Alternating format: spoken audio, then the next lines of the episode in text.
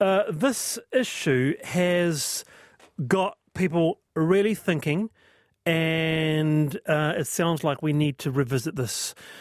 Regarding work hours, we need a rethink, says Pam. Thank you for raising it. I was discussing just the same thing with my daughter, has two small children who has had to work just to meet the cost of housing. We agreed the model is completely outdated and causes massive headache for parents who have to figure out how to work and juggle children out of school. It seems that with flexible thinking, we could do better to cater today's parents. It's not just the mismatch of the length of the day, it's also the holidays that crop up. We came up with, with an idea that it would be possible to make school days shorter, make the other half of the day for play, sport, art, homework activities, you know, the activities that parents generally spend hours running around after school to rich kids' lives.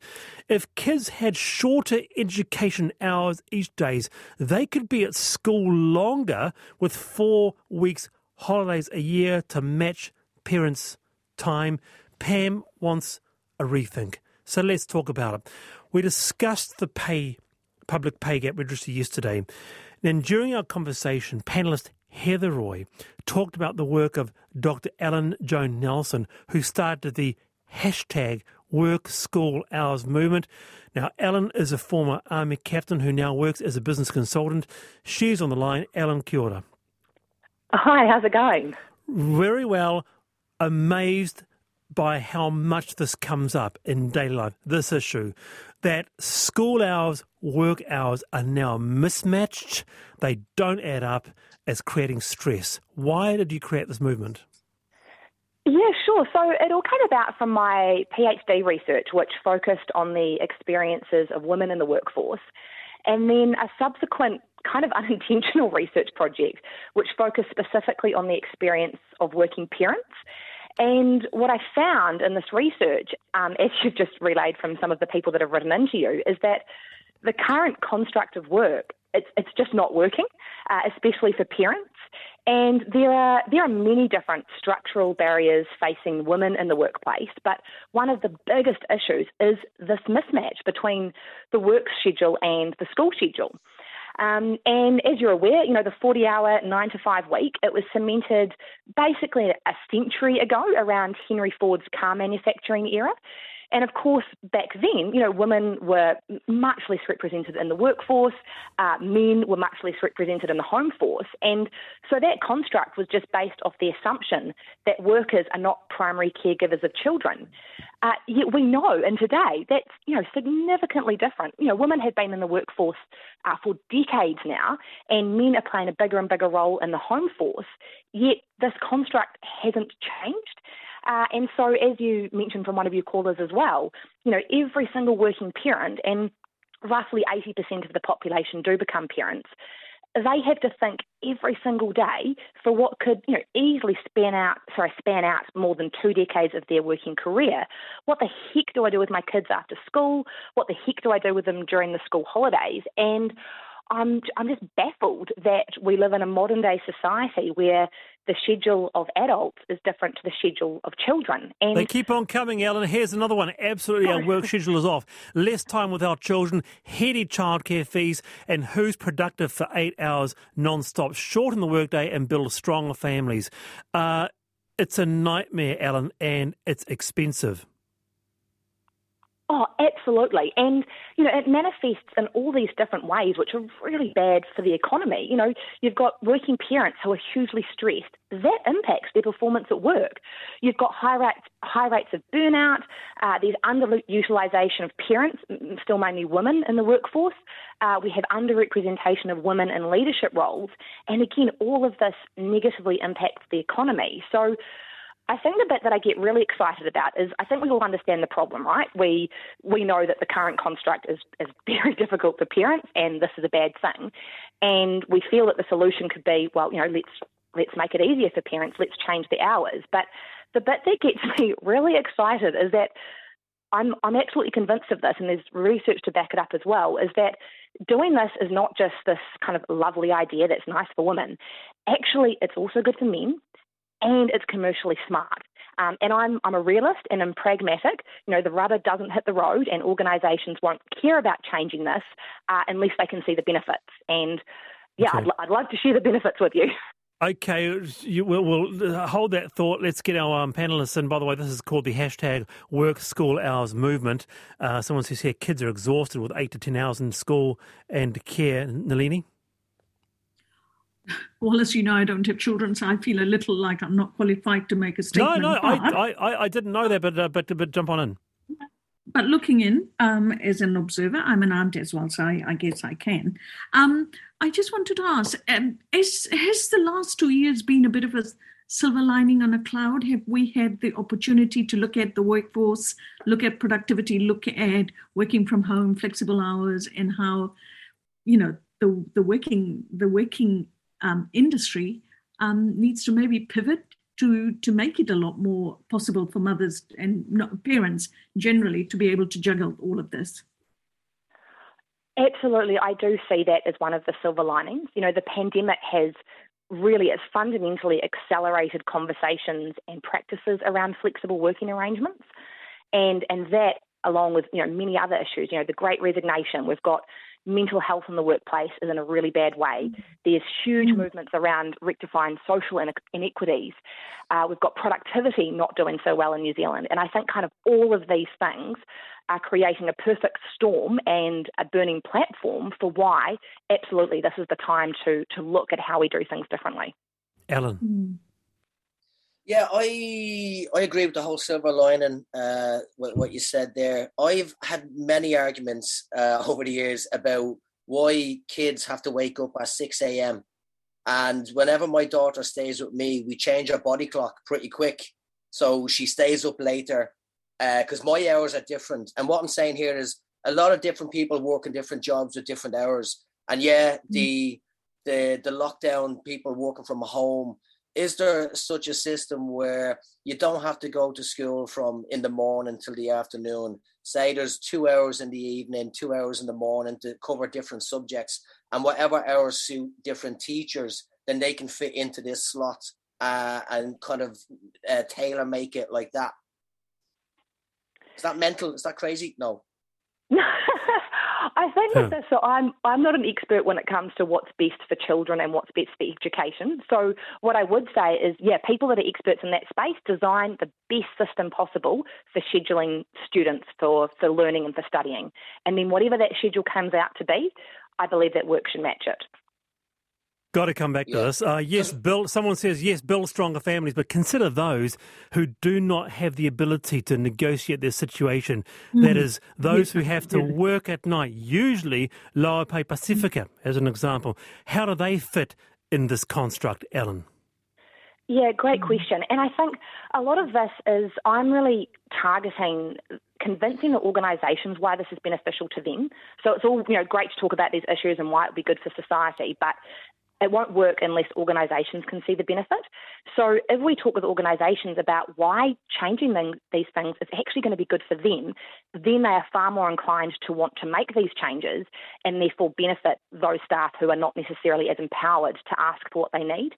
Um, and some of those things for why organisations would benefit is that if their staff are, are less stressed, if mm. they are happier, there's tons of research out there that shows that that actually leads to things like improved innovation, creativity, productivity, all of which leads to better firm, firm uh, excuse me, firm performance. Uh, Got to come back well to this as... issue. Uh, we've uh, had such a response to this. Uh, this is uh, uh, Dr. Ellen Joan Nelson who has started this hashtag work school hours movement saying, look, there's just a real mismatch. Here's another one. Work hours are especially hard to manage for solo parents and parents of children with disabilities. I'm a solo parent of a child with a disability and cannot use before or after school care or holiday programs for this reason. I have a master's degree but can only work during school hours. I haven't found a job I am qualified for yet. I'm stuck in low paid work within schools, for example, cleaning as they uh, accommodate my challenges. So, uh, Ellen, kia f- just for now, but we might bring you back on again because there's been uh, um, quite a varied and large response to this. So, um, appreciate your time. Hey, thanks very much for having me. I appreciate it. Uh, yes, keep that thought. Good, goodness gracious, keep that thought coming. Those thoughts coming. Um, uh, that's Dr. Ellen Joan Nelson. do you agree with that? Do you support?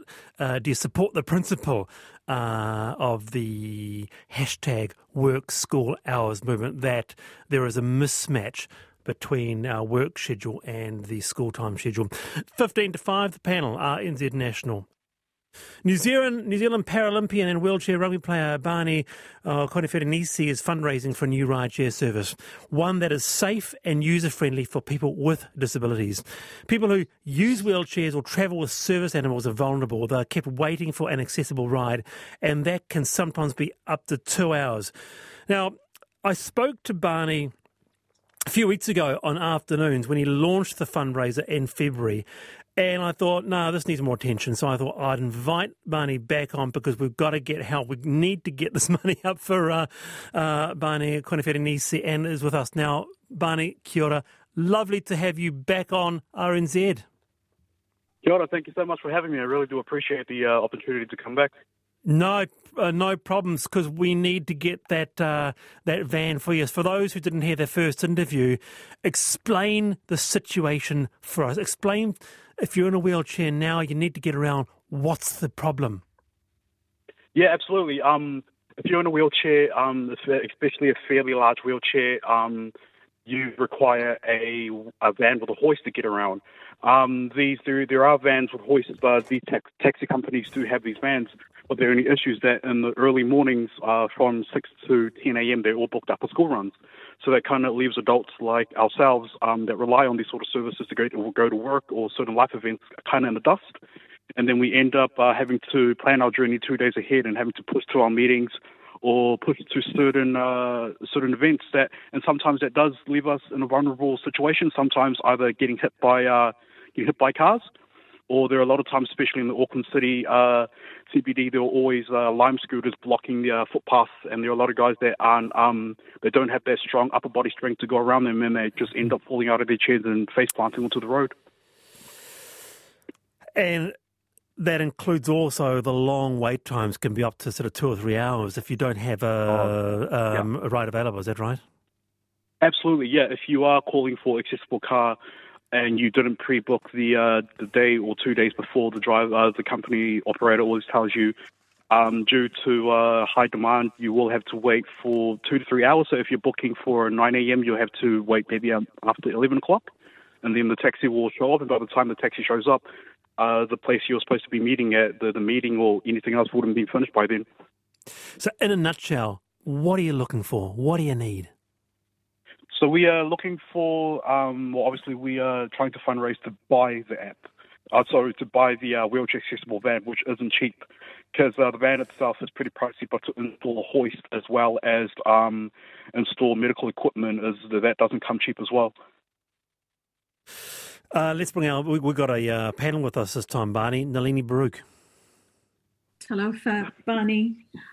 Thank you for coming and sharing your story. I mean, I would have no idea of what what your life is all about, and I'm sitting here thinking how grateful I am to Wallace for bringing you on and sharing it with us, because a lot of people really wouldn't know um, what you have to go through. Just you know, move from A to B, which most of us able-bodied do so easily.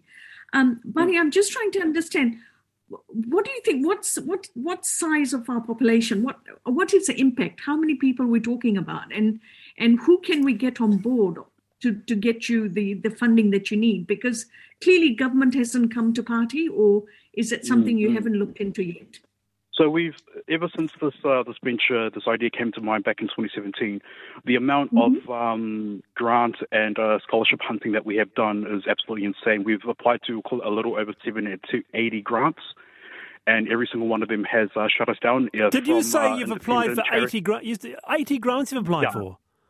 Yes, really? I have. From charity grants to government funds, and none of them have uh, picked up on this. Mm. Hence why we, hence why I uh, decided to uh, go forward with the motion of instead of wasting all my energy, because I felt burnt out applying for these grants because they reopened. There's no point in me reapplying for these grants. I might as well start a fundraiser and raise the funds myself because it's just all wasted energy. Alan McElroy. Yeah, I'm sorry to hear uh, about that. I, a, my my father is a taxi driver in in Ireland, and I'm pretty sure it was law but they had to make all of the cars and the rideshare uh, Mm. vehicles. Uh, they had to, Yeah. uh, so it could be wheelchair safe. I'm pretty sure Yeah. that's the law there. Is there anything we could do here? Uh, you don't necessarily have to get a massive van. It was pretty much the chair Yeah. turned sideways. You could easily get in, uh, Yeah. wheelchair in the boot. Right. So with the with the laws here, um, so taxis and Ubers have different laws. Whereas in taxis, they if they turn you down, they can be prosecuted as they are employees of a company. But even even with their law behind them, they still don't really they don't care. They still um, discriminate you, discriminate against you. Uh, with rideshare uh, companies like Uber and Didi, they are they are classified as independent contractors. So they go they, they don't get paid a salary from the company. They get uh, commissioned by the company. So their car they're with their with their independent contractor thing uh, flying around. It protects them from being sued from certain individuals because the driver, the company might say, "Well, it's this, it's their, it's their car, it's their choice. They can they can do what they want." All right. So the deal is, uh, we need to get this van for you, uh, Barney, don't we? Um, so the I'm just looking at the um, Givealittle page now, and just, you can do a search, uh, providing a safer ride for the vulnerable. That again, providing a safer ride for the vulnerable. You need 80k to get this van. I think it's in Germany. It's a special Yeah. van. Uh, you have twelve thousand dollars now, so not insignificant, but you need uh, a long way to go. You Yeah. need to get this van right. Absolutely. Well, Like like I said, without the van, so the 80k will cover the van as well as the development of the app because we have a lot of people that are speech impediments. They cannot speak through an operator um, and book a ride. So uh, we have an adaptive app developer that's on standby that can do this stuff and they can put it. So, so the fact that we can get this van purchased and get the app developed for that 80k is a massive benefit for us. But obviously, we can't buy the van and get the app developed if we Yeah. don't um, if we don't have the money. Oh, kia ora, Barney. Thanks for your time, and I really appreciate you being on the uh, the program again. Thank you. Uh, that is a New Zealand Paralympian and wheelchair rugby player Barney Koneferenisi, uh, and so that uh, that page again, providing a safer ride for the vulnerable. Uh, some wonderful donors too. Um, you know, giving twenty bucks, thirty bucks, that thing. There, there might even be a corporate out there listening to this that go, you know what, I can actually stump up a little bit more money and actually get that van. It's on the wharf in Germany and. Uh, help uh, people who w- w- in wheelchairs be able to um, get around a little bit easier than they are now. Uh, so it's twelve thousand dollars now. Let's uh, try and get that to eighty thousand dollars. Eight to five. The panel RNZ National. Uh, Nalini Baruch is with me. Also, Alan McElroy on a Friday afternoon. Uh, this is a delightful little story that we wanted just wanted to share with you uh, at the end of the program. We came across this in the Otago Daily Times. A 73 year old farmer in South Otago is not ready to put out his vintage combine harvester to pasture quite yet. Wairera South farmer Tom Whiteside, Tom Whiteside, excuse me, is with us on the line. Tom, welcome to the panel. Hi, everyone. Yeah, pleasure to be here. Lovely to have you on. When did you buy your first combine harvester? I bought my first combine harvester when I first went farming on my own account in 1976. Um, the one that was featured in the paper, I the first one I purchased was a very small tow behind the tractor machine, and I purchased that one two years later because I was increasing my size of uh, cropping area. And I gather you've been hearing quite a bit from the locals since you featured in the local newspaper. It's had a, a quite astounding um, reaction, actually, and uh, yeah, people from all over uh, have been in contact, and um, yeah, because there was a bit of a video uh, attachment that went with the uh, with the leader uh, with the paper article, and lots of people saw it there on that as well. So for the uh, for those who know their farming and know their combine harvesters, because it's a bit of a special one, tell us more about it. What is it? Well, it was a it's a Claas um, combine. It's a what you call a Mercury. Now the Mercury was the smaller model. The Claas at the time had the Mercury and the Matadors. The Matador was the bigger size farmer, but the Mercury was a 10 foot front, and the Matadors had 12 and 14 foot fronts back in back in the 60s. This one was built in 1964. It had Wow. a Ford's, a, a Fordson motor. So when I purchased it, it was already uh, 14 years old, and uh, I used it for approximately eight or nine years then sold it on to a farmer down at Mossburn. Um, a bit of a story there. I sold it for twelve hundred dollars, and uh, I knew it was there all these years. And three years ago, I repurchased it back for twelve hundred dollars. So I'm not sure who got the good deal. And I, I sort of feel we got both got a good deal both times. The story of the vintage combine harvester. What about you, Alan? Have you ever ridden on a combine harvester? I'd love to. I haven't. No, I'm, it sounds fun. it sounds great. It's a lovely story, and you're talking about heirlooms and keeping things in the family. That's a lovely story. I'd like it yeah. go. Well, listen, the modern combine harvester is like being in a nice modern car. You've got air conditioning, you have all the mod coddons. My no one, one had that. no no cab. You had to have goggles to keep the dust out of your eyes, earmuffs so you didn't go deaf, and uh, and uh, face mask to stop choking in the dust. Catching flies. no, not Lovely. the flies, the dust. Nalini? Um, Sorry. I'm a, I'm a real big farm machinery geek. I, li- I live in the country and I actually don't live too far from a family that um, owns um, a lot of combine harvesters. And one of the wonderful things about living in the country is when you when you hear the noise of them working at night. Mm-hmm. Um, I, I, had a look at your um, 1960 um, 64 machinery. Yes. Um, will you one day will you one day send it to a museum somewhere? Is that the intention? of buying back? Um, well, the museum, as such, is my shed at this stage. Um, uh, we, I do have other vintage machinery there, but that's another story. And um, but I intend to keep it in good condition and bring it out of the shed every year or two, and, and chase the birds' nests out and uh, any other vermin that happens to be there, and give it a run and shine it up and make sure everything's working. Keep it going, Tom. Keep the vintage, keep the combine harvester going. It's just delightful. And thank you so much for being with us on the panel on Radio New Zealand. Good as gone. That is Tom Whiteside there, Waiwera South Farmer, on the story of the vintage combine harvester. And look, it's uh, Power Ballad Friday, so let's bring that heaven up and let's go out with a little bit of. Um, just a bit of magic, I think, hey, Alan? That's what it's all about. Here it goes. Yeah, Coming in soon. You can almost hear it. No, not quite yet. no, there it is. There you go, some DJ. All right, Alan. See you later, Nalini. Kia ora to you. You've Thanks. been wonderful. I'm Wallace Chapman. See you Monday, 3.45. Bye.